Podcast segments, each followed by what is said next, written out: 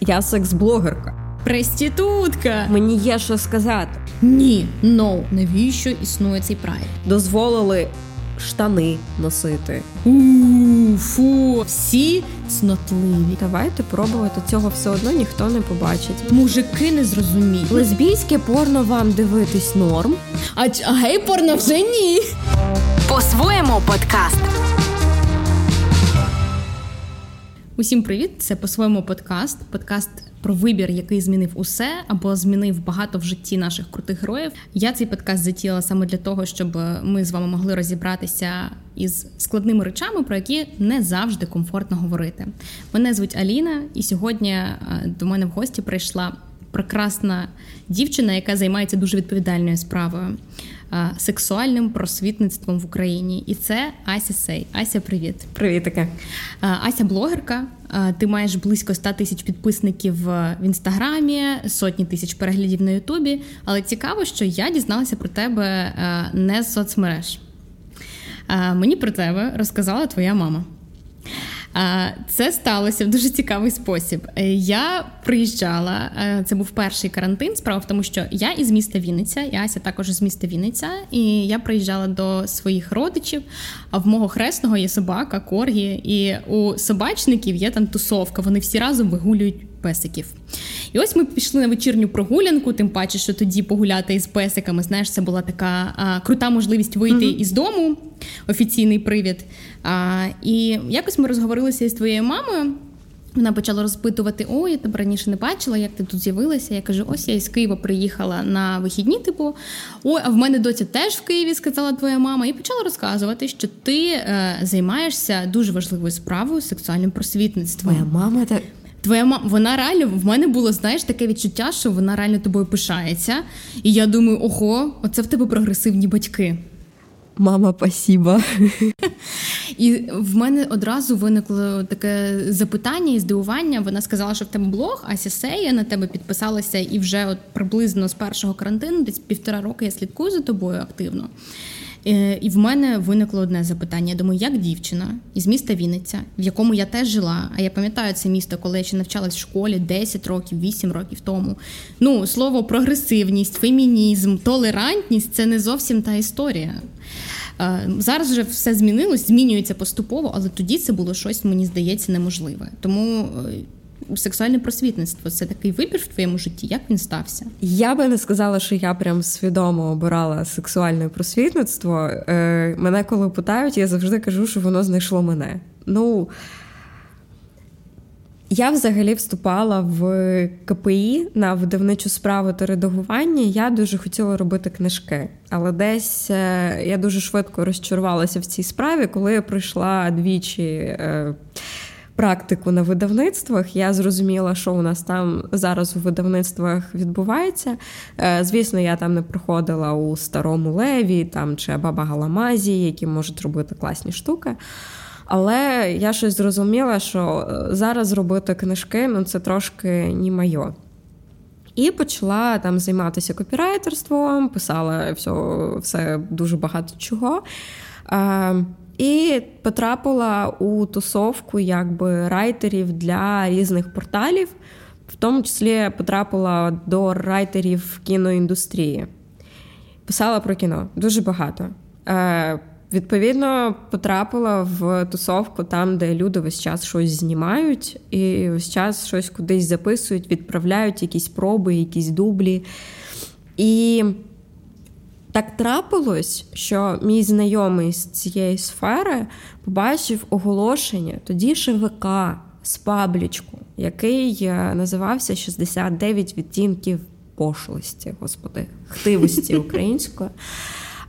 Він мені не сказав, що це за паблік. Він просто сказав, що там є паблік, який записує там всяке про секс і стосунки. Вони шукають дівчинку ведучу. Запиши відос, не дійшли. Я тоді тільки розійшлася з хлопцем. В мене були супер аб'юзивні стосунки. Я така, я вам щось таке не говорю. Типу, мені є що сказати. Я записую той відос. На коленки, що називається, в гуртожитку, шумів холодильник. Замість штативу в мене був стос книжок, камеру позичила. Що там було зі звуком, то просто goodbye Америка. Е, Надсилаю той відос і забуваю про нього. Ну, типу, наговорила щось, ну, прикольний досвід, я таке не робила. Забуваю, починаю собі далі щось працювати. Приходить відповідь: Давай робить. Я така. Знову ж таки, назву пабліку я ще не відсікаю. Що я буду робити? Знаю, що відоси про стосунки знімати. Ну, думаю, ладно, які відоси про стосунки. Ну, там, типу, твоє ставлення до того, твоє ставлення до сього. А, Ну, ти там на журналіста вчилася, працюєш, ну там інформацію вмієш шукати, вмієш шукати. Ну, давай пробувати. Я така думка в голові. Ну, давайте пробувати. Цього все одно ніхто не побачить. Третій відос стріляє на півтора лями, і я така. Куди я потрапила? А про що був відос? Відос був про міфи про цноту. До того ж, то відос був дуже дивний, тому що на той момент е, ні я, ні от власне власниця каналу ще не дуже розуміла, як підступитися до теми, і вона намагалася з мене витягнути таку дівчину вамп. А це було, пробачте, мене 6 років тому. Мене досі інколи плутають з підлітком, а 6 років тому, ну. Ну, ну, таке ну, нереально. Мені всі думали, що мені 15 років. Я така сижу з червоними криво намальованими губами, звісно, і віщаю про міфи про цноту. Але міфи, ну от об'єктивні міфи. І я розумію, що мені цікаво. Я розумію, що мені по приколу. Я розумію, що мені цікаво і теми шукати, і сценарії писати, і брати участь в зйомках, і монтувати мені було дуже цікаво. Монтувати мені було цікавіше, ніж знімати. Але я розуміла, що якщо я хочу щось монтувати, то мені перед цим це все треба знімати. І якось тема сексу та сексуальності, вона в мене ну, якось з дитинства цікавість простежувалася.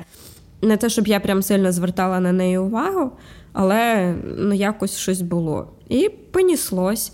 А, То... а тобі було не стрьомно? Ну знаєш, просто е, зараз в Україні, слава Богу, з'являються там україномовні шоу, відверті, вже якісь відосики на сексуальну тематику. Е, все ж таки є там журнал Вандерзін. Е, кілька років тому були подруги, які дивились в Україні. Да?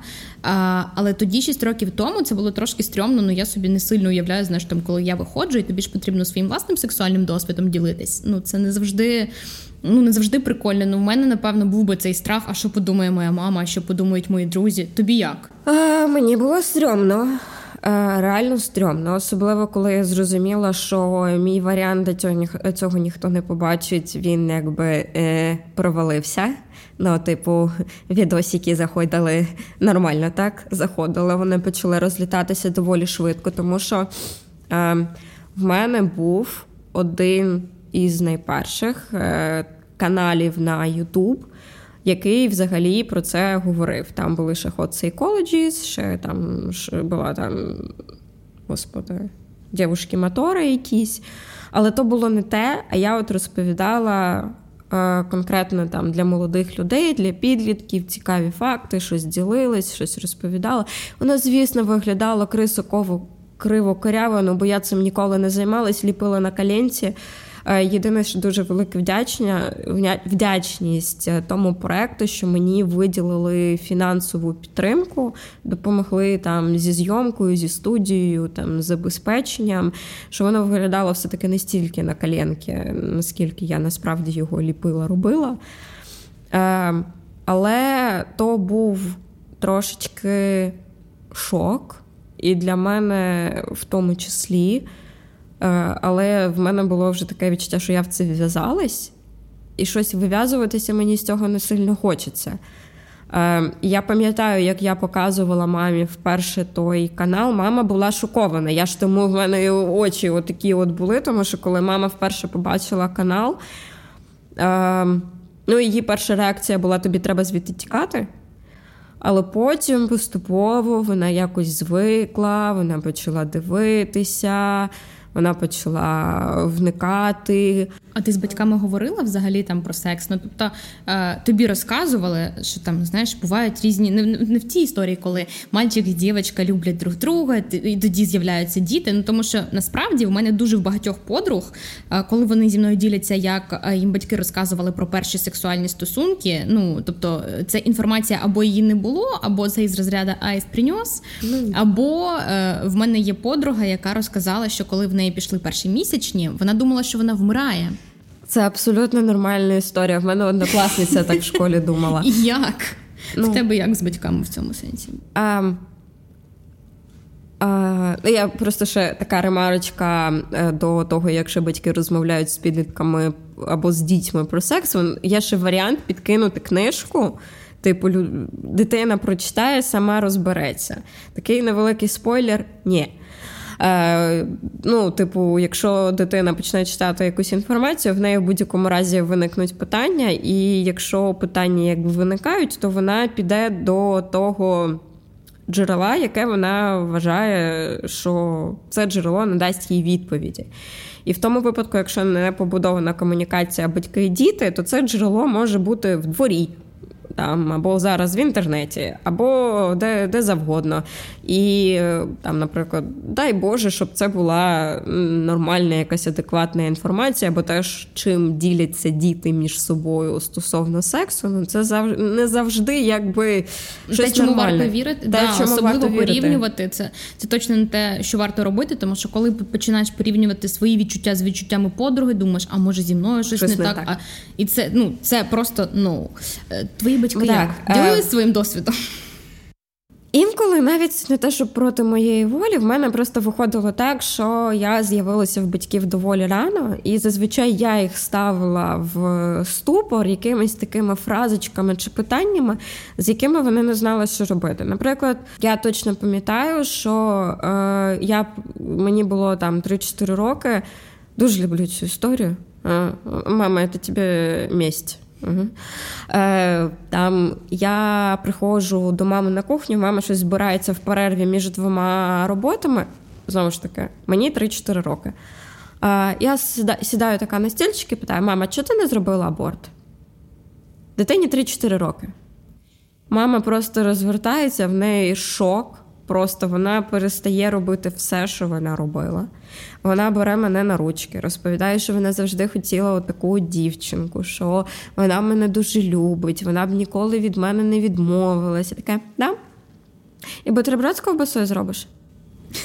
А от мама така. Ладно, типу, виростила собі маніпулятора, добре. Звідки ти знаєш, що таке аборт? Я така, ну ми з бабусею дивились Беверлі Хілз. Там Андреа робила аборт.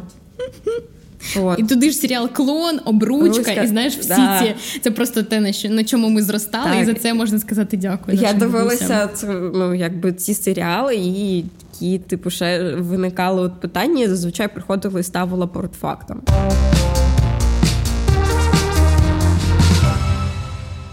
Наприклад, коли була ситуація з місячними. Е, Я не пам'ятаю, як мама це так вернула. Типу, вона мені щось. Як я не пам'ятаю точно, як розмова зайшла, але якось прозвучало це слово. Вона каже: А ти знаєш, що таке місячні? Я така впевнена. Так. Мама так, і що це? Я кажу: ну місячні це ті місяці, коли е, жінка виношує дитину. Мама така. Де ти це почула? Ні, вона така просто ні. Я я це ніде не чула. В мене просто ну, от, є 9 місяців, і, значить, це от цей місячні, значить, там, типу, кожен місяць ти якось ставиш якусь зарубочку, щоб ти пройшла цей місяць. І в тебе зразу, коротше, ти да. асоціації сама собі щось малювала. Да, я, і... я, я собі щось Окей. придумала, да.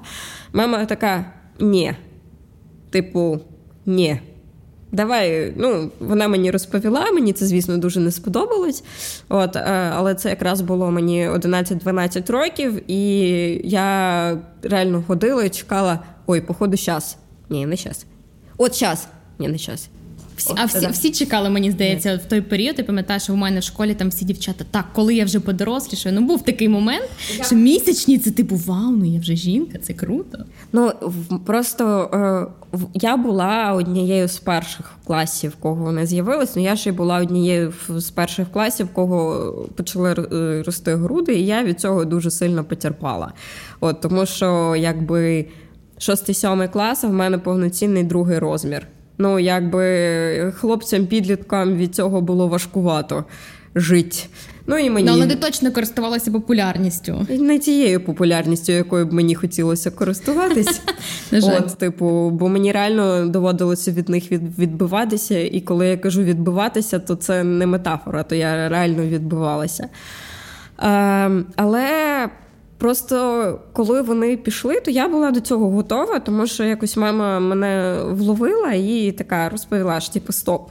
Що ти про це знаєш? Дивись, тебе буде чекати оте, оте, оте, оте. Е, найбільша підстава це було, коли я перепитала десь після своїх других, там третіх місячних, які проходили дуже болючі. Я така: а скільки це ще буде тривати? І мама така: тобі не сподобається. Я така: ну, давай ну, типу, давай правду. Вона каже: ну, десь років ну, до 45. Це не, не та інформація, яку тобі тоді хотіла зовсім. Я така. А що можна зробити, щоб їх не було? Вона, Мама сказала тоді, що, типу, ти подорослішаєш. Ну, це, типу, не в образу тобі, але ти станеш трошки старше, ти зрозумієш, що набагато краще, коли вони є, ніж коли їх нема.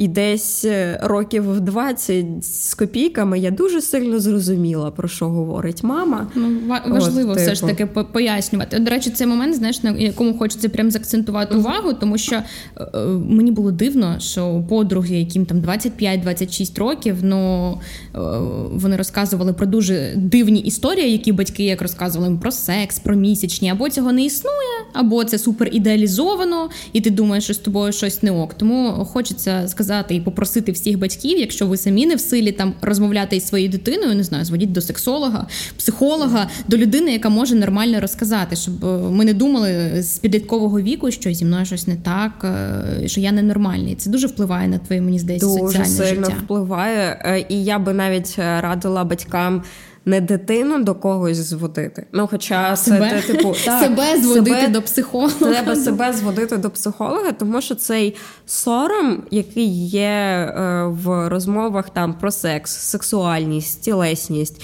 він же ж в людини теж ні звідки не береться. В нас е, нашарування, звісно, соціальної стигми там роками сторіччями йде з приводу сексу, сексуальності і так е, далі, тощо і тому і відкладається. І відкладається відбувається так. Але е, саме батьки це для дитини, і навіть для підлітка, який, здавалось би, бунтує і нікого не слухає, це оті самі е, опори довіри. І якщо дитина та підліток буде знати, що вона може прийти і поставити питання своїм батькам, і вони. Нормально будуть відповідати, або хоча б скажуть чесно, наприклад, ну чесно, я не знаю. Ми можемо розібратися разом, або ми можемо сходити розібратися разом. Угу. Це дуже важливо, тому що не будується ця стигма, не будується далі продовження, відчуття, що секс це щось ненормальне, секс це щось, чого треба соромитись. Якщо в тебе є сексуальний потяг, то це те, що треба приховувати. Але Мені здається, знаєш, на жаль, це не працює типу так, що от зараз з'являється інформація про те, що потрібно сходити до психолога, або е, батьки більше займуться своєю сексуальною освітою. Дуже багато людей все одно відхрещуються від цього. І знаєш, я коли почала аналізувати, коли ці теми з'являлися із е, нормальним сприйняттям сексуальної освіти, я пам'ятаю от ті стереотипи, коли ти там дивилась серіал з бабушкою, я теж дивилась серіал з бабушкою. Всі коментарі бабусі, які реально відкладалися в мене в голові. Якщо жінка, наприклад, е, закінчила зустрічатися з одним чоловіком, починає з іншим, то ідуть коментарі з розряду Ах, престітутка! І в тебе починаються, типу, ага, складатися певна модель соціальної поведінки на майбутнє. І тільки з віком я пам'ятаю себе в тінейджерстві. В мене, е, коли я почала більше спілкуватися з людьми, там потім вже в університеті спостерігати, навчатися е, там в Могилянці, і це супер, знаєш, таке толерантне суспільство. Тільки тоді в мене почали сформуватися нормальні уявлення про те, що життя може бути різним. Не один партнер за все життя. Це ок, це нормально. Е, тому мені здається, важливо не прогавити цей момент батькам щоб в людини, типу, не складалося цих дуже багато комплексів, через які ти будеш думати, так, я е, мене не вийшло побудувати з першим своїм хлопцем е, любов на все життя. Все, не до да, все хоронимо. Е, це Діва просто... на все життя. Да. В тебе все, в тебе нічого не вийде в жодному разі. Насправді тут навіть я завжди, коли проводжу тренінги з підлітками, перше, що я доношу підліткам, і е, ну, якби тренінг про сексуальну освіту, вони зараз чекають, що я їм зараз буду розкривати схемки, показувати, що куди йде, е, вдягати презерватив. Перше, що я їм кажу, батьки е, під час вашого статевого дозрівання набагато більш перелякані, ніж ви. Е, Серйозно? Та у батьків паніка підліток, який переживає статеве дозрівання, е, він не особливо відстрілює, що з ним відбувається. Ну, воно просто йде, типу, як в фоновому йде, режимі. Типу, воно йде, його там щось штирить собі, але він не переживає з приводу того, що о Боже, в мене приступи агресії. Е, це може бути девіантна поведінка, і вона повпливає на все моє життя. А дорослий, який якби дорослий, він дивиться на свого підлітка і такий все життя моєї дитини загублене. Ну ти права. А я типу... знаєш, в підлітковому віці ти ж реально поводиш себе просто, я не знаю, от зараз тоді е, я аналізую і думаю, господи, я була якоюсь агресивною, я постійно гризлася з мамою, хоча насправді вона була права. Там, типу, сядь, повчися. Тут, можливо, хоча давала якусь певну свободу, але зараз я розумію, що реакції були супер агресивними. І як переживаються батьки, от зараз я кажу, мам, я тобі співчуваю, я не знаю, так пережила цей період реально. Ну я намагаюся пояснити, що типу батькам страшно.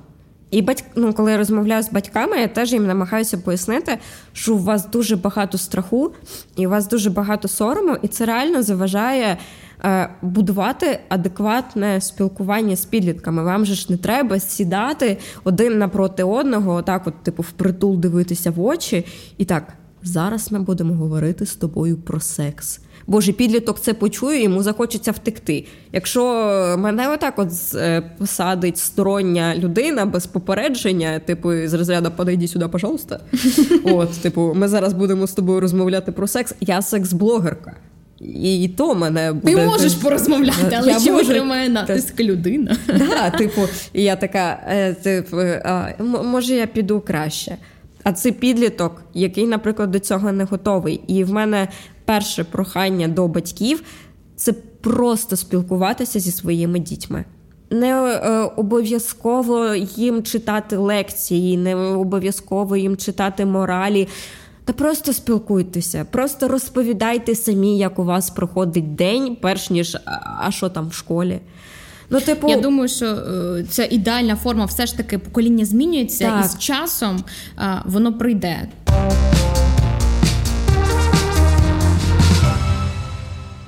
Ась, мене ще дуже цікавить тема четвертого покоління прав людини. Уточню для тих, хто не знає, взагалі покоління прав людини, да, вони сформувались починаючи із е, французької е, революції, е, тобто громадянські права спочатку сформувалися, потім політичні, соціальні і, і, і таке інше. Вони формувалися історіччями, коли ну, з'являлася необхідність їх захисту. І ось в 21 сторіччі ми говоримо про четверте покоління прав людини. Сюди ми можемо віднести питання евтаназії, е, питання е, там гендеру, штучного запліднення, е, гомосексуальність. Так, всі, всі ці історії складні, на які людство ще не знає відповіді.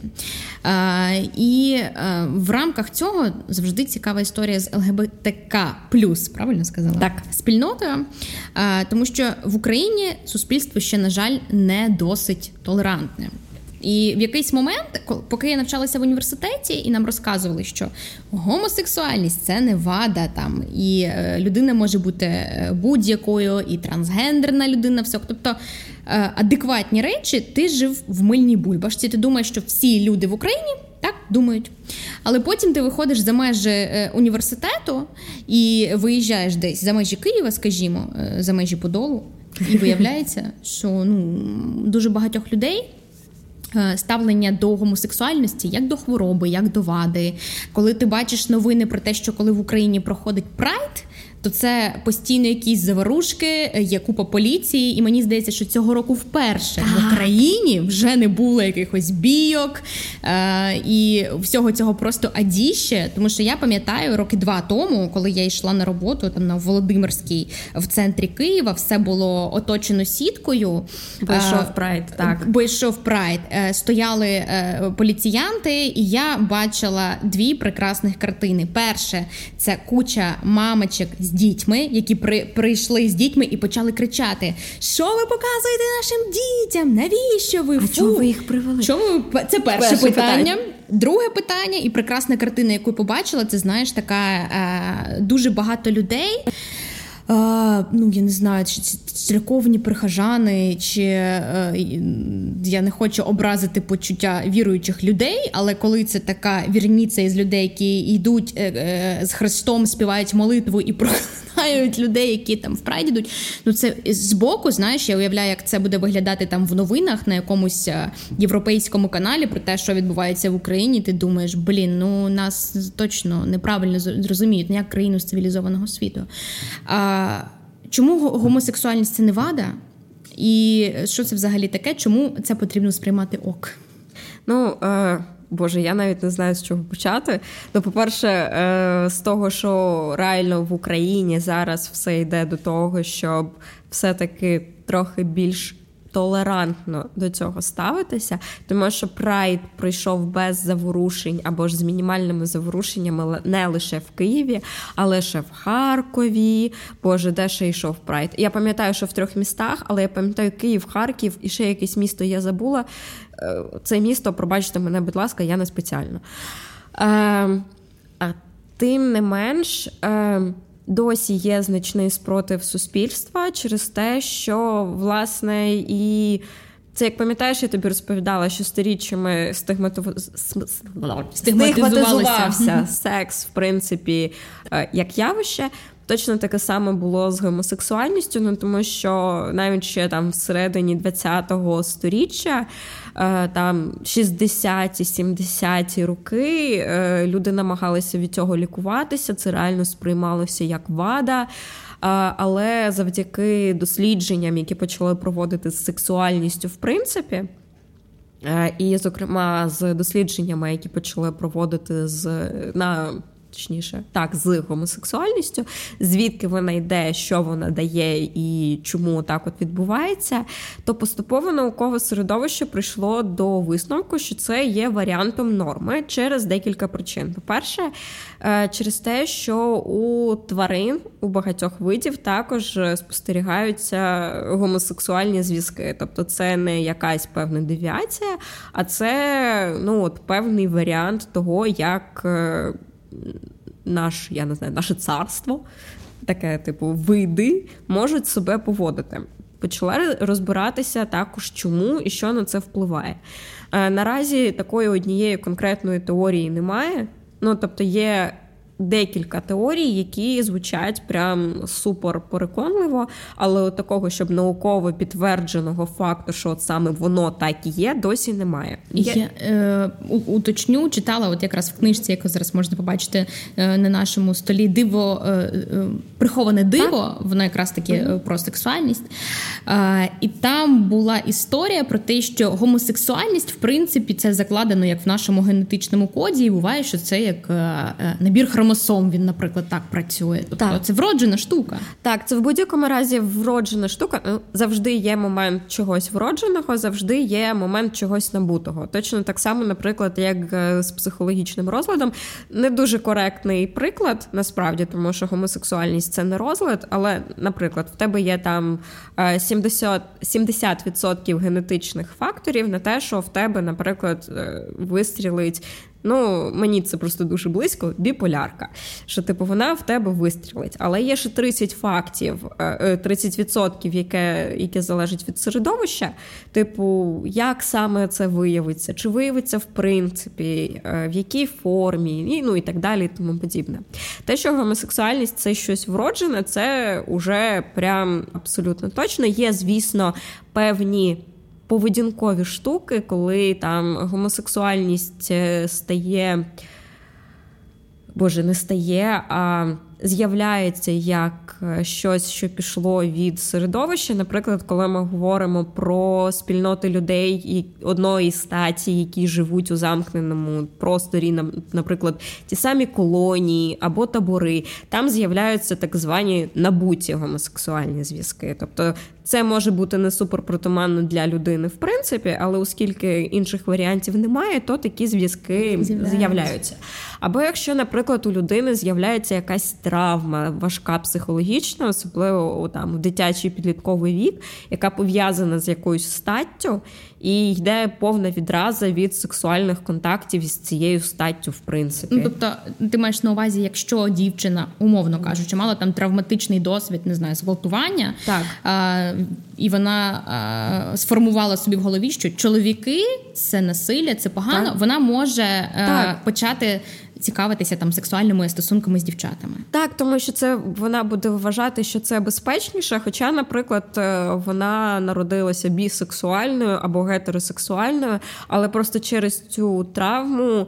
Е, не сприймає чоловіків як щось безпечне, тобто їй можливо і хотілося би, але стоїть такий важкий блок, що ні. Якщо повертатися до вроджених штук, то так, як ти казала, що е, виділили кілька геномів, які ймовірно відповідають за е, гомосексуальність, але в чому прикол е, цих генетичних зв'язків, що, наприклад, у певного доволі великого відсотка гомосексуальних людей вони є. Особливо на це досліджують, коли роблять там е, завжди такі штуки, перевіряють на дослідженнях з близнюками та просто двійнятами.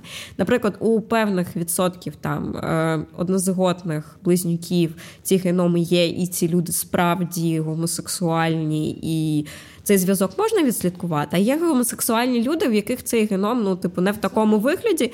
Ну, точніше, він точно присутній, але він в якійсь іншій комбінації, і він не так працює, і вони все одно гомосексуальні. І, типу, зв'язок є, але який саме. Точно сказати не можна. Мені найбільше подобається теорія, що ось цей геном, який ймовірно відповідає за гомосексуальність, він в певній комбінації там я не знаю, в певній комбінації він дає більшу плодовитість для там гетеросексуальних там людей, в принципі. А от якщо він має отримує певну комбінацію там білків з іншими генами, то людина стає гомосексуальною або бісексуальною. Але знову ж таки, це теорія. Є ще теорія. Ем, внутрішнього розвитку ембріону, коли він в певний період розвитку отримує е, гормональний такий викид від організму матері. Наприклад, якщо дівчинка там в певний період отримує якісь андрогінні гормони або тестостерон, то це також впливатиме на її орієнтацію, або там навпаки, якщо хлопчик отримав викид е, жіночих гормонів, це часто пов'язують із стресом. Але знову ж таки, я акцентую увагу, і не можна ні в якому випадку це вирізати, е, що це не доведені факти. Е, доведені факти, що це щось, е, що є вродженим, і ти на це ніяк не можеш повпливати, якщо воно в тебе вже є. Але просто що конкретно впливає, і за якою мірою от з цим ще розбиратися і розбиратися. Але от я останнє скажу, чесно, от просто ще дуже класний приклад, що чому це не те, що людина, наприклад, може 100% вибрати сама. І там, типу, а, а мені просто що, просто щось стрільнуло в голову, і я, наприклад, гомосексуальний. Я дуже люблю приклад на колишніх. Типу, ми не дуже сильно вибирали, наприклад, закохатися у цю конкретну мразоту. Ну от як, типу, якби це був свідомий вибір, ми б, наприклад, ну, цього не зробили.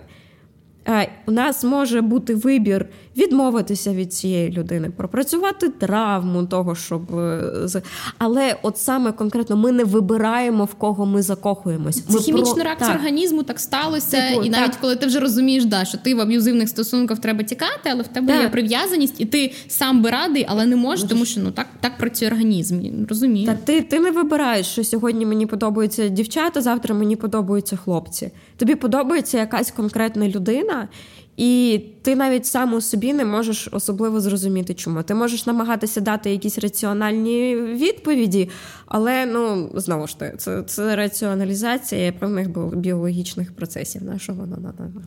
А, Ти знаєш, і для того, щоб ця норма. А... Історія про те, що гомосексуальність це норма, мені здається, і існують взагалі прайди. І от я дуже часто зустрічаю. Е, людей, друзів, колег, е, знайомих, які кажуть: я не проти, типу, що є гомосексуальні люди, поки я їх не бачу, поки вони не йдуть за ручку, поки мої діти це не бачать, е, і таке інше. Ну я, типу, знаєш, так закрився від цього. Я толерантний, але ну для мене якби це не толерантність.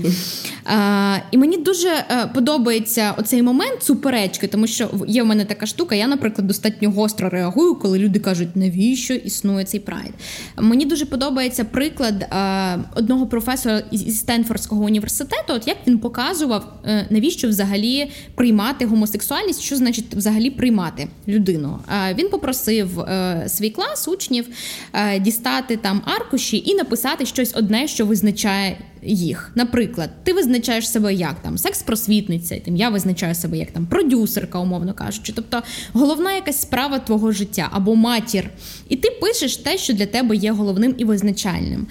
Люди написали те, що є для них визначальним, перевернули цей листок, показують. Він каже: А тепер уявіть собі, що вам потрібно від цієї складової свого життя відмовитися.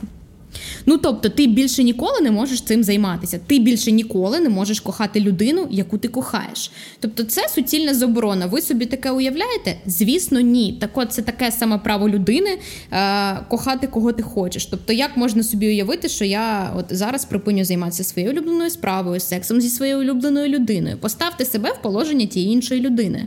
І ти знаєш, е, цей аргумент спрацьовує. Я бачу, що люди задумуються, ага, це виявляється обмеження, якщо людина не зможе це робити в публічному полі. Е, але все одно не завжди доходить до того, що люди розуміють, навіщо існує прайд, навіщо він існує. Ну а навіщо е, якби суфражистки влаштовували свій рух? Чому жінки кидалися бюстгальтерами на е, своїх маршах, коли вони намагалися добитися прав жіноцтва для того? Ну, типу, як дівчата досягали того, щоб взагалі увага дозволили штани носити. Я мовчу про те, щоб да, штани, типу, штани, штани хочеться так, показати, що ми зараз якраз такі штанах. Ну. Я не дуже прихильниця радикальних методів, але я розумію, навіщо влаштовуються перформанси, навіщо йдуть прайди.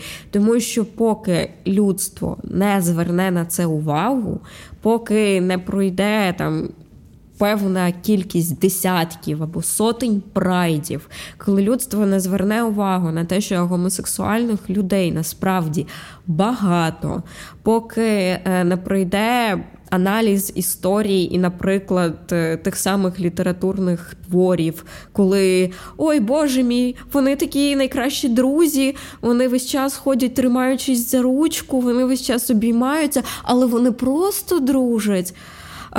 Там, наприклад, про якихось поетів або письменників найкращі друзі весь час е, там, типу, подорожують разом.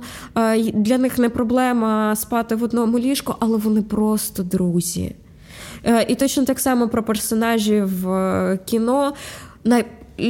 Найкращі просто подружки, такі не розлий вода, от прожили разом все життя, і вони просто подружки. Ні, звісно, таке буває, таке трапляється. Я не заперечую. Але, Але ну, от, наприклад, ти в середовищі, коли тобі потрібно приховувати свою сутність, то ти будеш казати, це мій найкращий друг. Я знаю так, такі пари. В мене так. є друзі геї, і а, вони от прям ну. ну ми, ми друзі, друзі живемо. Тобто всі, всі все розуміють. Ми там е, е, були на якійсь вечірці, всі все розуміють, це все видно, але е, люди відверто не можуть про це сказати. І мені реально сумно, тому що це складова е, ну, їх життя. життя. Але ти знаєш, з іншого боку, я теж побачила. Мені здавалося, що суспільство дуже толерантне і завжди так здається, тому що ти живеш в мильній бульбашці. Так. А мені нещодавно розказав історію от наш продюсер, який стоїть за кадром, як він ходив на останній фільм Марвелу Вічні. Не знаю, чи ти дивилася. До речі, Дивилася. я всім раджу, незважаючи на те, що кінокритики е, написали дуже багато е, негативних відгуків. Історія класна, нова і вона супертолерантна. Там був момент, коли е, ну, супергерой, е, він гей, і в нього е, він чорний, і в нього є партнер, власне, з яким у нього дитина, і там був момент поцілунку. Ну просто там, знаєш, це не було вульгарно, не було пошло, просто легкий поцілунок на прощання. І Женя, наш продюсер, сказав, що в той момент, коли він сидів в залі, там просто такий шквал у фу. І деякі люди почали коментувати: типу, ні, ну це вже аж занадто. Ну тобто, знаєш, ми якби робимо отак. І поки це ну не стане якоюсь адекватною історією. Почекай, ну в мене завжди питання до цих людей. Тобто. А... Лесбійське порно вам дивитись норм. А, а гей порно вже ні. Ні, почекай. Якщо ми дивимося по за по статистиці порнхабу, яке порно гуглять, то гей порно гуглять так нормально. При тому там є розбивка, що, типу, е, ти дивишся, умовно кажучи, класичне гетеро-гетеро-гетеро, а потім гомо. Ой, а що ж це таке? Тобто мужики це приховують. Типу. А, Вибачте мене, будь ласка, тобто за тим, як цілуються лесбійки, це боже, обу, oh my god, як це сексуально. Це так, подвійні стандарти, ще. і вони є. Стандарти. У хлопців вони абсолютно точно існують. Ну, типу, а подивитися поцілунок на двох чоловіків, які кохають один одного. Ну, типу, come on. Ну, Коротше, ЛГБТ існує дійсно, е, це важливий мені так. здається висновок для того, щоб ці люди принаймні були в полі зору, розуміти, що вони є, і виходити на прайд дійсно потрібно. Просто мені здається, що е, ми вже прогресуємо, і з часом, коли знаєш, ці перформанси будуть виглядати там як в Ріо де Жанейро, коли виходять там і квір люди, і це реально вечірка, феєрія і просто свято. Ось цей негативна конотація вона спаде із прайду. Людей буде виходити більше, і все буде ок. Але виходити потрібно, тому що я знаю ще історію е, від людей, наприклад, гомосексуальних. Е, всі знають, що вони геї, які ходять в гей-клуби, живуть довго із партнерами в стосунках, і в принципі цього не приховують. Але на питання, коли там а ти підеш на прайд, чи ти там взагалі за те, щоб е, проходив прайд, у мене просто була така історія, коли петиції підписували. Е, я попросила підписати. Я чую відповідь, типу: ні, ну навіщо? Якби я що буду своє ліжко там в центрі хрещатику виставляти, типу, що це не ок. Люди, мені здається, що це ок, і без е, публічного обговорення про гомосексуальність і прийняття ЛГБТК плюс спільноти, ну прогресу в толерантності не буде. І ближче до Європи ми точно не станемо. Та навіть не те, що ближче до Європи, ближче ну, до людськості. Так. так дуже важко сприйняти після такого нашарування. Знову ж таки, норм, стандартів, не лише в сексуальності, в будь-яких там сферах, ну коли все було нормоване, контрольоване, прийняти, що люди абсолютно різні, і люди бувають абсолютно різні. Люди можуть по-різному виглядати, по-різному відчувати, е, по-різному ставитися до різних речей, і це абсолютно норм. Е, до цього ще потрібно прийти, тому що у багатьох ще досі збереглося це, що типу людина має виглядати якось отак, бути отак, жити отак. І хоча б для того, щоб нормалізувалася оця от різність, для того, щоб справді кожна людина могла знайти своє місце у світі і відчувати себе в ньому комфортно, незалежно від орієнтації, від того, якою професією хоче займатися, хоче хоче навчатися в університеті чи ні.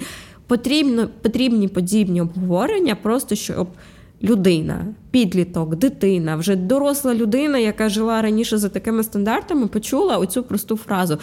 Ти можеш жити так, як тобі захочеться, як тобі захочеться. Нема міста, там, Нема не бабусі, міста, не суспільство. Не суспільству, не там як тобі захочеться.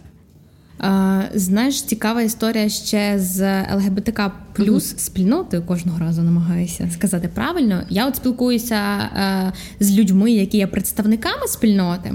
Е, от у мене є бісексуальна знайома. До речі, з, питання бісексуальності ти доволі відверто в своєму блозі так. теж говориш, що ти бісексуалка, е, висвітлюєш цю тему. І моя знайома теж бісексуальна дівчина сказала, що ти знаєш, от я не ходжу на прайд, тому що існує не до кінця прийняття всередині ЛГБТК спільноти. Типу, ти недостатньо гомосексуальний. Чи є оцей шеймінг всередині ЛГБТК? Тобто, ну люди можуть домовитись між собою?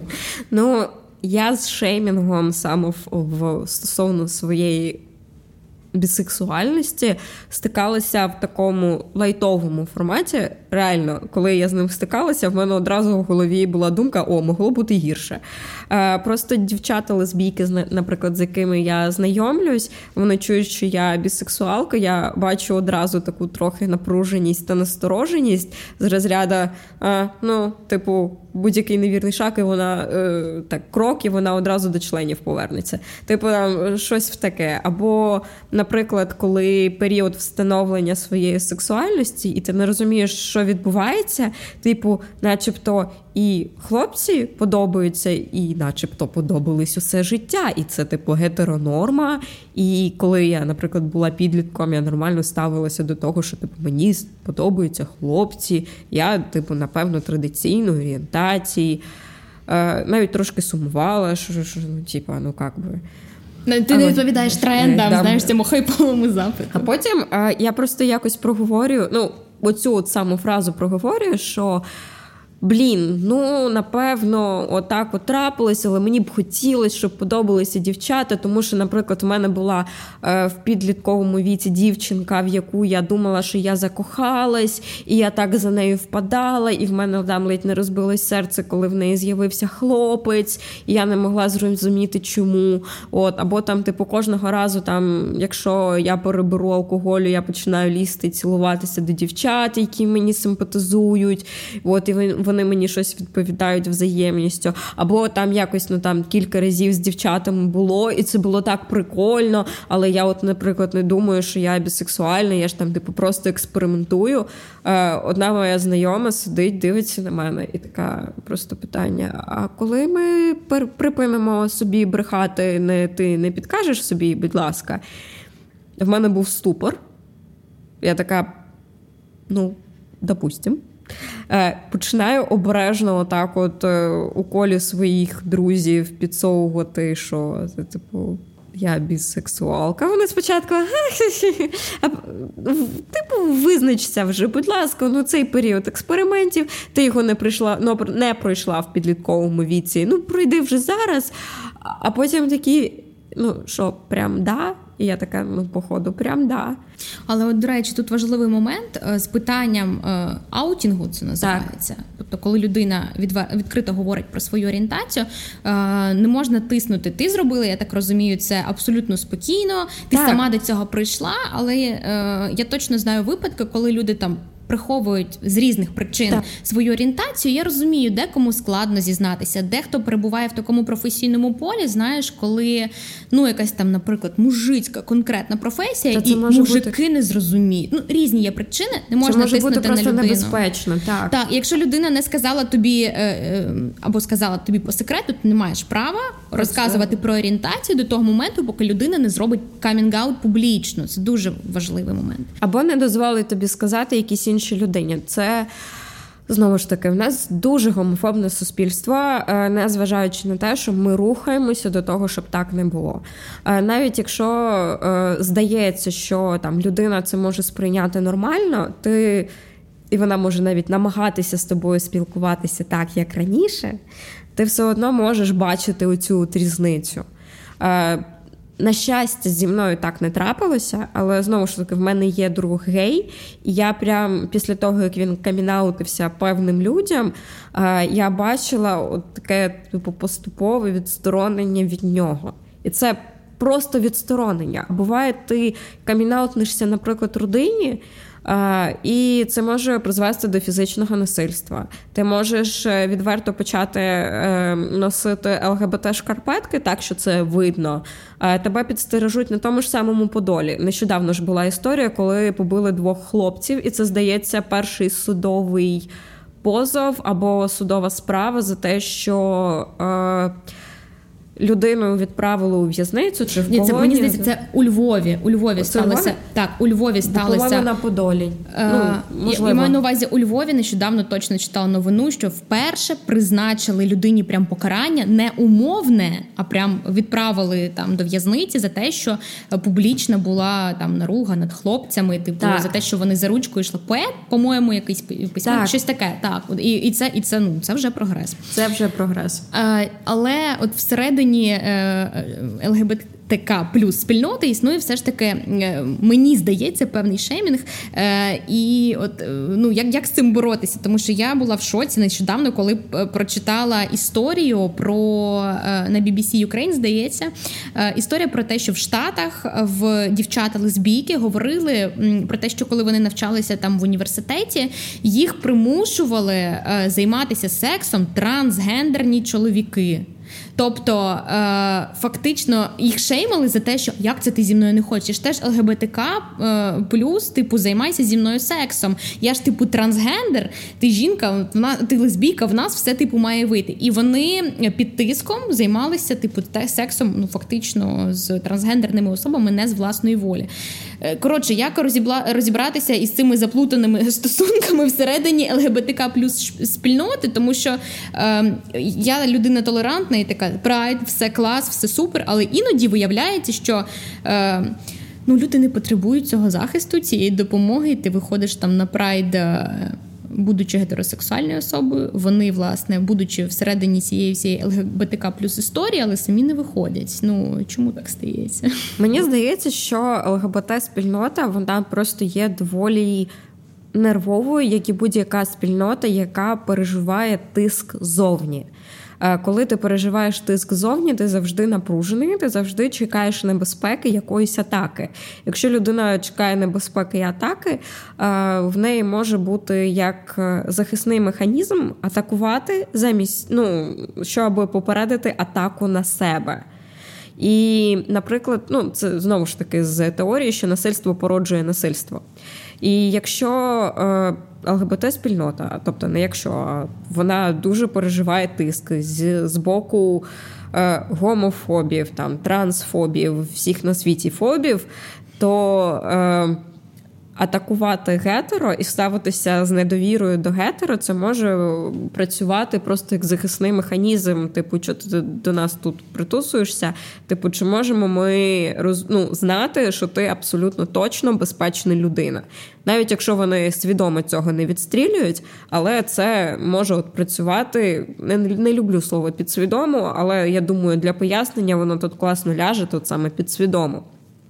По-друге, коли людина весь час переживає, перебуває в стані, що їй потрібно весь час від всього захищатися, і бачити, ну, людина вчиться бачити загрозу. А якщо ти живеш е, і є представником ЛГБТ-спільноти в країні, там, де ЛГБТ-спільноту не дуже сильно люблять, ти вчишся бачити загрозу тобі ця загроза починає вважатися навіть там, де її особливо немає.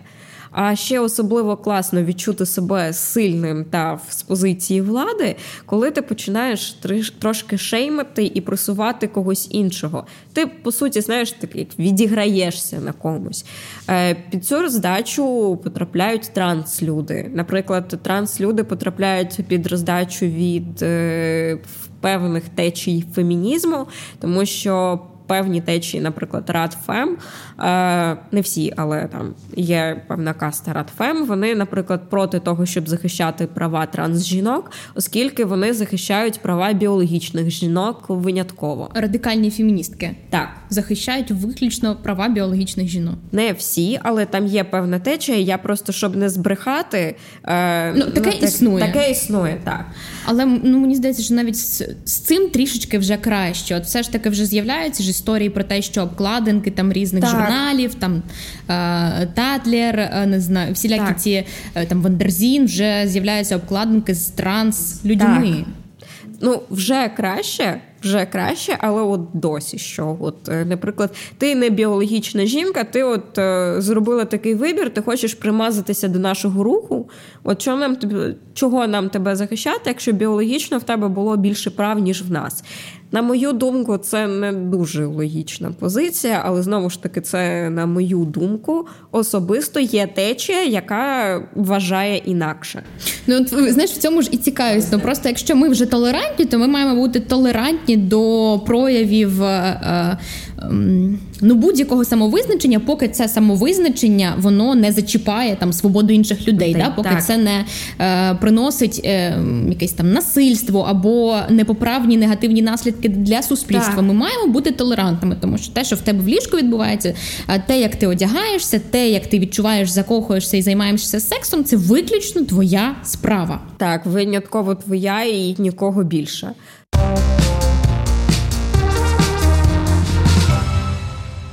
Давай ще розберемося так. із таким новим терміном, а, який з кожним роком поступово вони якісь з'являються. Оксфордський словник додає нових дефініцій пансексуальність. Угу. Почула це знову ж таки від своєї бісексуальної подруги, але вона, коли почала мені е, пояснювати, що таке бісексуальність і в чому там різниця е, сексом між сексом з чоловіком і сексом із жінкою, вона сказала, що ти знаєш, я інколи як це пояснити, закохуюсь не в гендер, а вже просто от власне в те, що людина там така прекрасна. Я іноді думала, що я пансексуалка. Що воно значить, ця пансексуальність? Ну, технічно, те, що описала твоя подруга, то класичний опис такий і є, що людина відчуває сексуальний потяг до певної людини, незалежно від її гендеру, а звертає увагу конкретно на особистість. Для мене трошки складно розбиратися з цим поняттям, оскільки я бісексуальна, і в мене таке, типу, теж розділення. А от коли мені подобається людина то на що я от звертаю увагу? Особисто для себе, ну знову ж таки, особисто для себе я виявила таке розділення, що, наприклад, я мені може сподобатися там хлопець чи дівчина.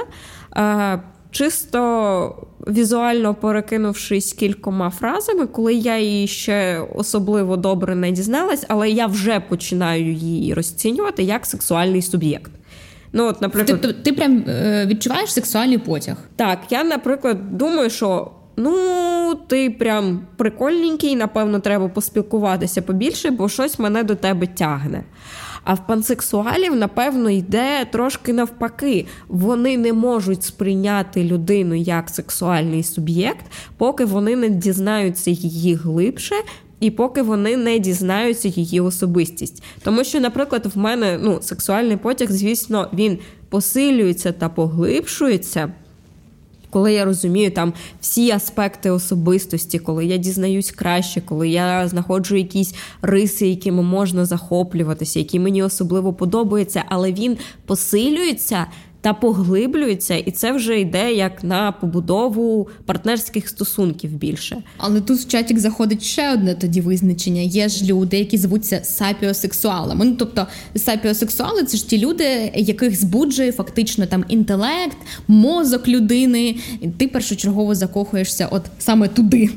А, Тоді це якось межує з пансексуальністю. Чи от... Е, мені важко е, сказати, чи сапіосексуал сексуальність іде е, в розрізі е, ЛГБТК, чи це йде як. Е, я не знаю, щось з, з, з розряду кінку, наприклад. Ну мені, наприклад, теж дуже подобаються розумні люди. Кінку це кінк це такий як фетишик, як якась риса, яка дуже сильно подобається, та викликає там сексуальне збудження, але збудження в принципі. Наприклад, ну я не знаю, тонкі пальці, наприклад. А, типу, як кажуть, знаєш, що в мене є якийсь фетиш, от мені подобаються там, умовно кажучи, татуйовані люди, і ти ну, такий так, вау, можна сказати, що це кінг мій. Ну так, можна. Можна. І мені здається, що це більше з розряду кінку. Ну, Якщо так, то в мене теж є такий кінг. Мені от подобаються дуже ерудовані люди. Боже, сексуальність людська це настільки глибока тема, і в ній так складно розбиратися, стільки понять. Вона глибока, вона широка.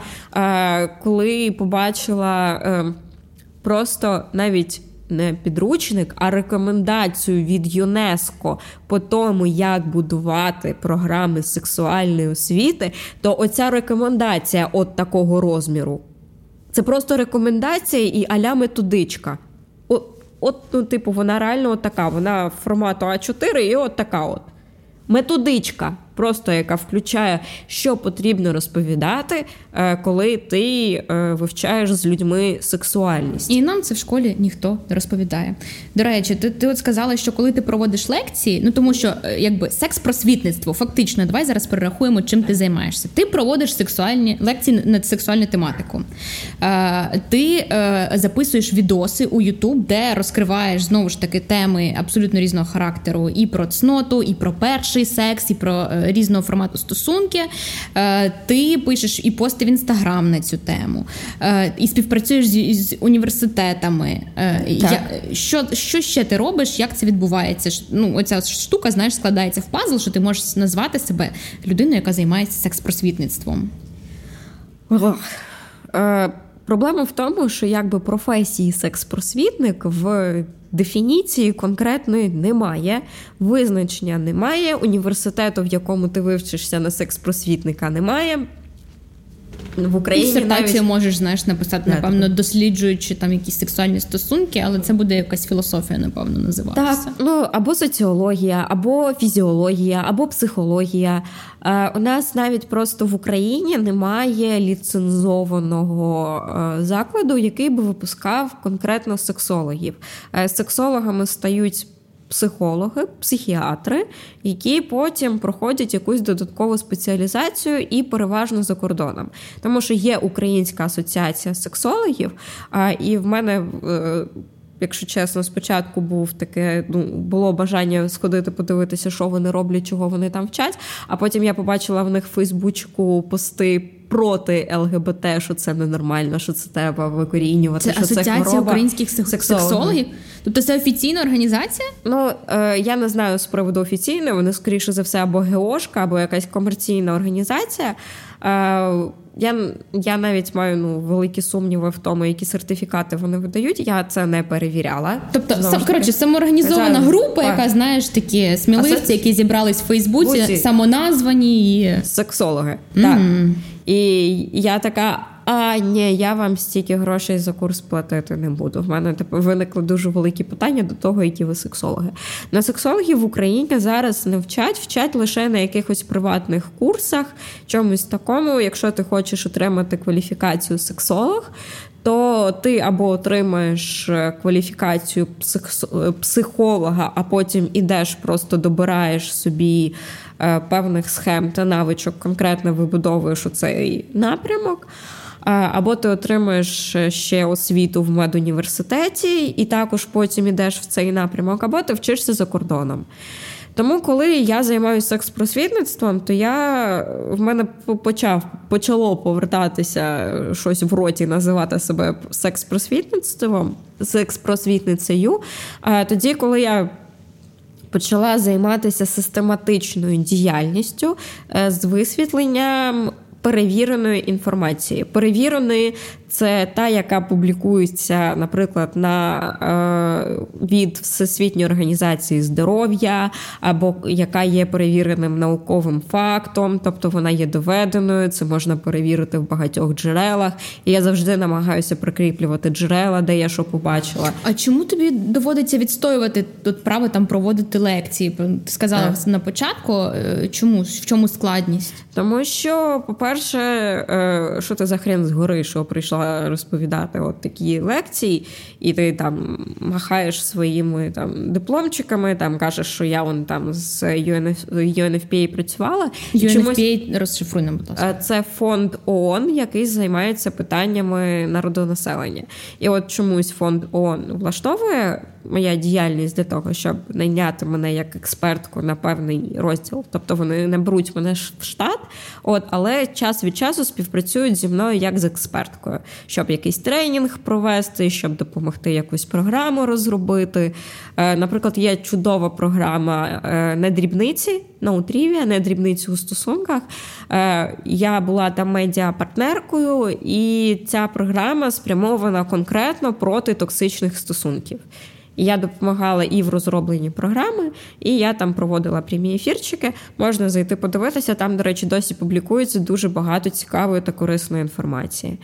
І, типу, альо, а от провести у якомусь там в шкільному закладі лекцію про сексуальну освіту, то я вам хрен з гори. Ну окей, ну, добре. Нам в школі навіть пам'ятаю, не було такого якогось досвіду, коли б розказували про сексуальні стосунки, хоча були там якісь е, уроки, типу основи безпеки життєдіяльності, на яких кожен тусив займався чим завгодно, але нам навіть там презервативів не роздавали. Ну тобто, ну. знаєш, це була така тема табу. У нас же ніхто нічим не займається, всі цнотливі. Ні. Нам розповідали про ВІЛ СНІД, і розповідали в контексті того, що ти можеш ним захворіти, якщо ти будеш займатися сексом, е, і що там, типу, бережись, бо снід всюди. Ну насправді на той час, коли ми вчились в школі, то ситуація з ВІЛ-снідом в Україні була просто катастрофічна. Ми мали перше місце по Європі і одне з перших в світі за темпами розповсюдження, і просто е, там я не знаю, велика подяка фонду антиснід і в кількості вбуханих грошей і в медіа кампанію, і в я забезпечення. до речі, так. постійно реклама так. була в медіа, зростаюча. Знаєш, я так зловила себе на думці, що там якусь детальнішу інформацію про снід, про снід, про ВІЛ взагалі там ну чи можеш ти будувати так. стосунки з ВІЛ-інфікованою людиною, чи можеш ти там займатися сексом і не захворіти? Реально ця інформація там якось супер доступно в, в масивному об'ємі. До мене реально дійшла, коли там Юрій Дудь свій фільм випустив. А, І ще я там підписана на е, активістку із Teenergizer у Яну Панфілову, да, яка постійно займається цим, і вона там залучає зірок. Віра Брежнєва підтримувала. Тобто, ну коли з'являється така популяризація. Але навіть якщо ти подивишся якийсь е, там серіальчик на Нетфліксі, от е, класний серіал вийшов нещодавно. Halston називається там шість серій про чувака дизайнера, але там чим історія е, закінчується, спойлери трошки. Знову ж таки, існує ця там не знаю, стереотип, що ВІЛ, СНІ це, це хвороба геїв. І там це теж це, в принципі, якщо ти подивишся виключно серіальчик, ти такий, угу, а що тільки геї можуть, можуть цим захворіти? Тобто е, все одно недостатній об'єм інформації існує, мені здається. А недостатній, але вже набагато більше. І якщо чесно, зараз, наприклад, хоча б про ВІЛ-СНІД і про те, що від нього потрібно захищатися, вже знає кожен, тому що дітей ще з підручників цим починають лякати. Це по-перше, лякати. Лякати лякати. Не а, ну нетолерантно так, боятися реально. Типу, ти не знаєш, а чи можеш ти пити із е, стаканом із однією так. людиною, і в тебе одразу так краще обмежити будь-яке спілкування, тому що я ж можу інфікуватися. Ні.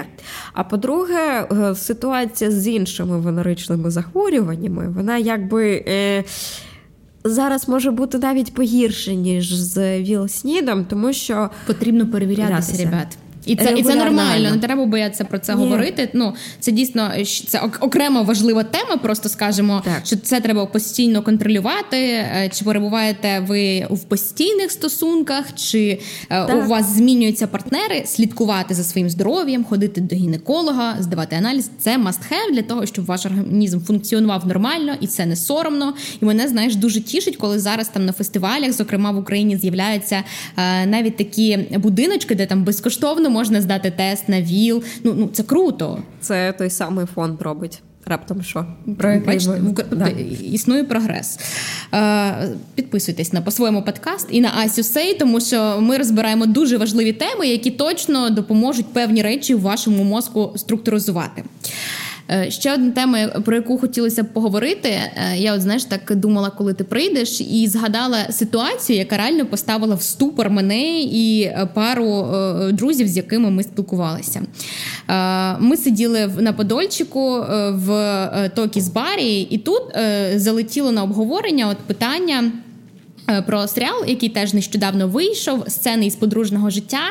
Е, дуже класний серіал е, з Джесікою Честейн і Оскаром Айзеком. Так. Його перезняли. Це колись був фільм Бергмана, але вже в іншій іпостасі, тому що такою powerful жінкою, яка йде там від чоловіка, вже тобто вже йде жінка, вже йде не чоловік. Історія змінилася. І там був момент, коли друзі зустрілися парами, і одні розказують про те, що ну в них такі відкриті стосунки, і в них є ок, типу, що вони живуть разом, вони в шлюбі, але в кожного з них ще є партнери на стороні.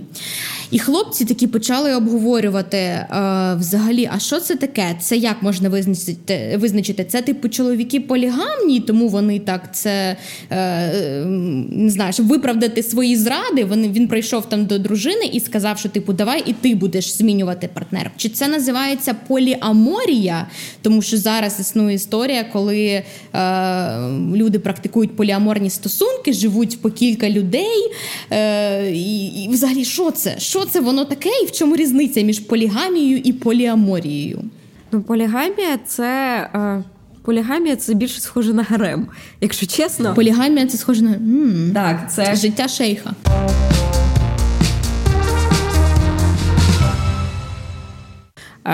Коли ми говоримо про полігамних, наприклад, тварин, це коли ми маємо там одного самця, і в нього там кілька самок, і вони всі, ну там, типу, або змагаються за його за його увагу, або от вони просто таким прайдом живуть, наприклад, як леви, там багато самиць і один лев.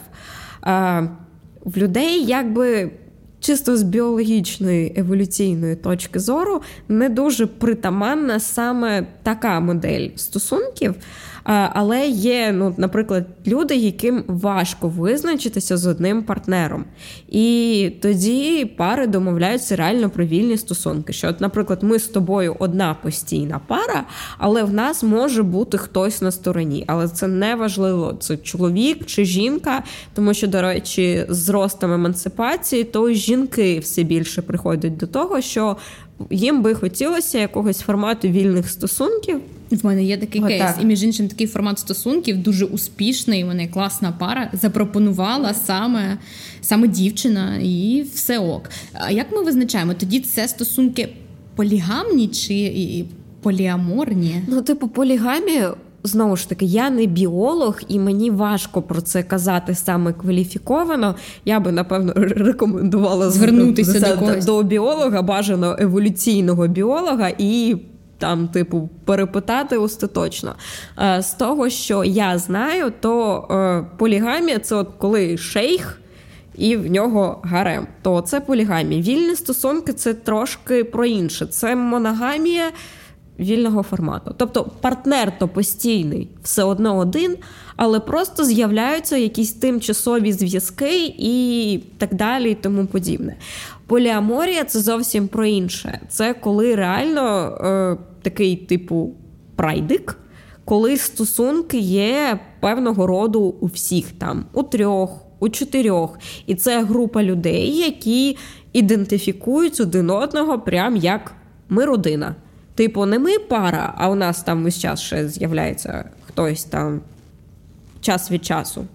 А ми а, просто нас кілька людей. Так, ми я типу люблю одночасно тебе і нашого оператора, і нашого звукорежисера. Всіх разом люблю одночасно. Я всіх разом люблю, і ці всі люди теж люблять один одного, і вони можуть разом співіснувати в тій чи іншій екосистемі. Наприклад, там два постійних партнери, і ще один приєднався пізніше, і він теж включився в цю екосистему. В нього можуть бути стос... Е, там сексуальні стосунки з обома людьми або тільки з однією людиною людиною, а з іншою це там типу супердружні такі родинні сімейні стосунки. Може бути варіант із чотирьох людей, може бути варіант, коли є одна постійна пара, а там хтось один входить, виходить, але теж знову ж таки це постійне угрупування. От поліаморія це про постійне угрупування, і це теж ок. Знову ж таки, якщо люди свідомо про це домовилися і всі розуміють, на що вони йдуть. Ну, в нас в Україні це поки що мені здається, звучить як така якась казочка. Але в Америці е, це прям історія, яка розвивається. Вже є люди, які живуть так цілими родинами, і нещодавно в них постало юридичне е, запитання. А ми ж живемо разом, а ми ж наживаємо майно. Як ці колізії з юридичної точки зору вирішувати? От в Штатах зараз розробляються на законодавчому рівні, тому що як ділити грошики, це питання. Ти розумієш, що коли людина робить свідомий вибір а не маскує цим вибором якісь інші свої бажання та почуття, то це реально може функціонувати. Тому що, на жаль, у нас, е, наприклад, у вільні стосунки ідуть люди, які ну, наприклад, один хтось хоче оцих от вільних стосунків, а хтось а хтось такий на це погоджується просто через те, щоб партнера не втратити, і це його або її травмує. Ну, Це називається просто аб'юзивні стосунки. Найчастіше так. це трапляється, коли дівчина закохана в хлопця, а хлопець каже: Ну ти норм, але я ще хочу потусуватись. Це має бути така так. згода з, бо, з двох з сторін. З двох сторін. Або буває навпаки, що типу дівчинці е, або дівчині, жінці комфортно от з одним постійним партнером, але от він їй ну набрид. Наприклад, вони одружилися, коли були от, от, тільки школу закінчили, одразу одружилися. Проходить там 10-15 років шлюбу, а дівчина така. А я не погуляла.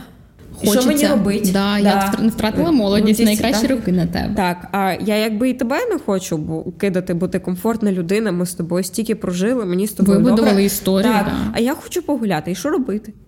Це питання. До речі, знаєш, яке ще питання мені прийшло? Дуже часто люди, наприклад, які не толерантні до гомосексуалів, до ну, взагалі до ЛГБТК історії, вони виправдовуються тим, що а це ж погано для моїх дітей, і навіть е, я знаю людей, які вважають себе толерантними, але на питання: а якщо в тебе буде дитина, народиться, наприклад, син, і він буде геєм, це ок. Він каже: Ні, no, ніколи я цього не хочу. Це, по-перше, це не толерантність. А по-друге, оця історія із тим, що це травмує дитину, якщо є гомосексуальні люди, якщо дитина буде про це знати. Або краще, хай дитина буде в дитбудинку, ніж вона буде зростати в сім'ї, е, де дві мами або два тата.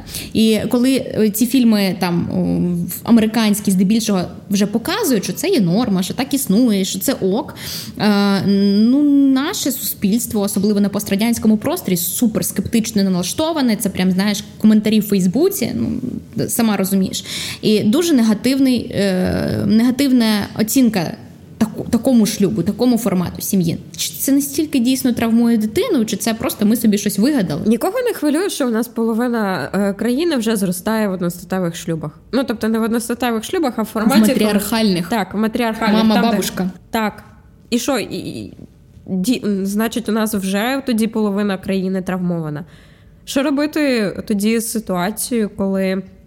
Наприклад, е, там батько один е, ростить кількох там доньок або щось таке. Мені здається, ну, знову ж таки, моя позиція. Хай краще у дитини буде два повноцінних. Ну, тут знову ж таки, українська мова в цьому плані патріархальна, тому що батьки там, типу, нехай буде два батька, нехай буде дві матері, але це буде дві повноцінні людини, які про неї турбуються, піклуються, люблять її, можуть підстрахувати один одного, тому що, блін, батьки, батьківство самотужки це трендець. Ну, об'єктивно трендець. Дитина це дуже важко. А Якщо Ну, знову ж таки, нехай краще дитина зростає в дитбудинку, ніж вона буде зростати в родині, там, де буде що, двоє люблячих її дітей, е, людей, ніж в дитбудинку, типу, без образ до нашої нинішньої системи дитбудинків, але вийти з дитбудинку без травмованої психіки неможливо. Це факт. Мені знаєш, подобається ця історія, коли е, діти, наприклад, і так трапилося, що в них е, розвелися батьки, але вони зуміли зберегти нормальні комфортні стосунки. Е, потім кожен завів свою сім'ю. і Є такі приклади дітей, які кажуть: ну блін, клас, у мене ж тепер дві родини. Так. І, і це нормально. Потрібно просто додавати, мені здається, відчуття любові, а те, що не показувати, що є гомосексуальні пари, або казати, що вони не можуть заводити дітей. Мені здається, що кохання, яке ти даєш дитині, це без прив'язки до гендеру. Головне турбота, піклування і показати, Прийняття, що тебе так. люблять, тебе приймають. От і все. Те ж саме, наприклад, з розлученнями треба бути разом, щоб заради дитини. дитини. Знову ж таки, дитина, яка спостерігає за травмуючою моделлю стосунків для когось із батьків, вона що перейме е, на майбутнє. Знову ж таки, ту ж саму травмуючу модель. Вона з нею зростала і вона в неї вкорінилася на рівні норми. І потім побороти цю травмуючу модель буде дуже важко. А якщо вона ж навпаки буде бачити, що кожен із батьків вибрав для себе якесь краще майбутнє, але вони при цьому змогли адекватно спілкуватися один е, один з одним, вони не від... не відіграються на дитині, і кожен із батьків при цьому дитину любить. То а в чому проблема? У дитини знову ж таки е, лишається двоє батьків. Так, це стрес пережити для дитини розлучення. Це в будь-якому разі стрес, але набагато більший стрес. Ну тобто, як би так пояснити, наприклад, це один раз зламати руку. І відходити певний час у гіпсі з там з фіксатором, і потім ти цією рукою можеш нормально е, якби функціонувати вона може нормально. А інша справа, коли тобі методично, отак, от протягом років, вивертають кістки. І потім для того, щоб вони стали назад, тобі потрібно, по-перше, дуже багато часу і дуже багато грошей вбухати на те, щоб в тебе стало нормально те, що мало стати нормально вже давним-давно. Ну, нащо? Ви собі психіку травмуєте, ви дитину травмуєте, ви всіх навколо травмуєте, тому що якщо колотить, е, наприклад, подружжя, то колотить їхніх друзів. Той самий приклад із шлюбного життя, навіть з тією самою е, сценою, там, де було два подружжя, вони ж зібралися за обідом. Вони почали сперечатися за тим самим обідом, і це зіпсувало взагалі все. Потім колотили ту саму Джесіку Честейн, от потім колотила Оскара Айзека, тому що до них просто в гості прийшла пара, яка не могла.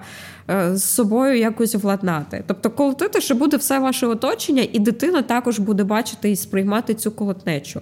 А діти це як ця губка. Вони всотують абсолютно все. З цим потрібно розбиратися. Я розумію, що якщо існують такі знаєш проблеми, все одно потрібен медіатор, психолог в будь-якому разі, і, і, і треба йти. І нам, дорослим, потрібно в першу чергу лікувати себе, щоб потім менше претензій було до оточуючих, менше претензій до е, чиїх би ти не було стосунків е, і. Е, здоров... ментальне здоров'я, все те, про що зараз ми настільки багато говоримо. Ой, Ась, ми з тобою сьогодні наговорили, тем да. підняли реально. І е, поліаморія, і полігамія, і пансексуальність, і ЛГБТК плюс спільнота. Е, Ася в будь-якому разі нам залишить матеріали під відео е, на посилання, де ви можете точно розібратися із цією інформацією достовірно, із перевірених джерел.